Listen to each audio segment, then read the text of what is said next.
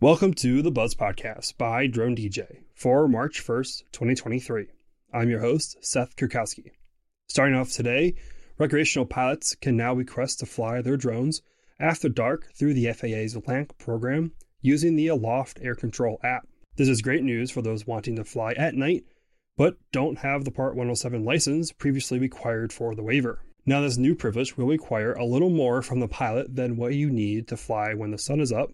First, you'll need to agree to the same rules Part 107 pilots use for night operations. Second, you'll have to complete the trust certification, which, of course, we have all finished and completed, right? And finally, the pilot will need to know and adopt the safety guidelines of a local recognized FAA CBO. While you might think the FAA is just being nice with allowing us to use this system, without the hassle of getting a license. However, it's actually a way to help bolster use of the LAANC system as it has seen a downturn in the last year. According to Aloft CEO John Hegranes, the company has seen a 5% decrease in the number of users in its LAANC app, and since Aloft accounts for a vast majority of users, it is safe to assume this decrease is industry wide.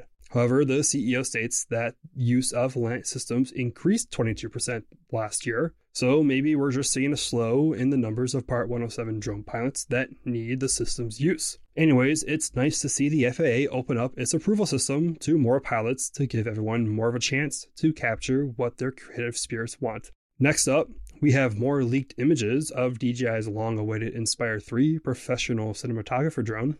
While the vast majority of us will never fly this thing, it's always fun to see what DJI is cooking up for these high end drones. I guess you can kind of call this a leak in air quotes because it's coming from a public patent rather than leaked out of the company. And it's coming out of the Chinese patent office.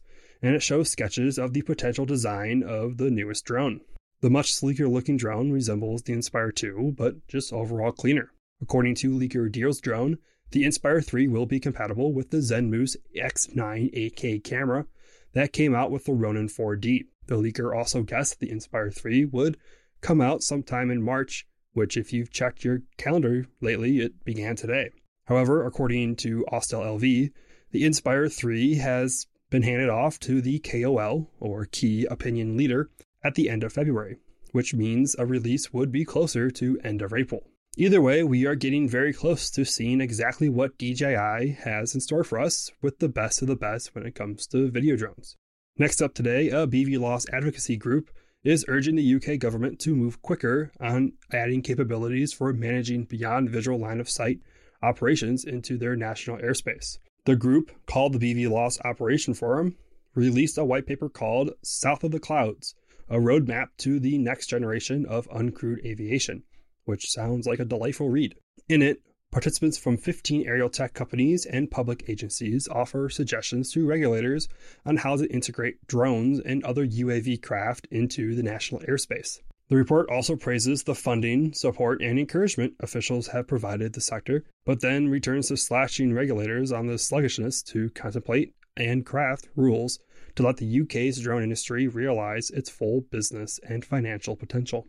The chair of the forum, Russell Porter, has this to say quote, while there have been positive developments, not least in the Future Flight Challenge and the recently published Airspace Modernization Strategy, this fast growing sector is adamant we need to go further, faster, if we are to make uncrewed aircraft safe and effective option in the aeronautical toolbox. The way forward to achieving routine beyond visual line of sight operations integrated with air traffic will require significant policy change from both the government and the Civil Aviation Authority. End quote. One of the main points the paper suggests is the recommendation to require remote ID to all drones, allowing for future ease of management of BVLOS operations, something some pilots over here in the States might find controversial. The UK has already been very open to allowing more and more drones to operate in its airspace, much more than here in the United States, so it might not be a hard push for the forum to get more from its leaders.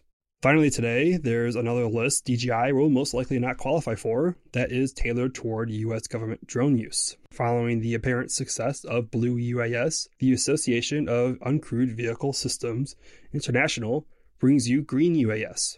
A new cybersecurity and supply chain risk assessment program for commercial drones. It is very similar to the Defense Innovation Unit's Blue UAS, but is aimed at agencies and companies that don't need DoD authorization for drone flights. The AUVSI is partnering with the DIU because we always love acronyms here, right? To become the new industry standard for cyber secured drones that will hopefully include a much larger range of manufacturers. It will also be used as a starting point for those wishing to eventually move over to the blue UAS list. It will be very interesting to see which companies try to gain a spot on this list in the future. That's it for today's episode of The Buzz. Follow along with news daily at dronedj.com. You can follow me on social media at Seth Kurk and I'll see you guys all in the next episode of The Buzz.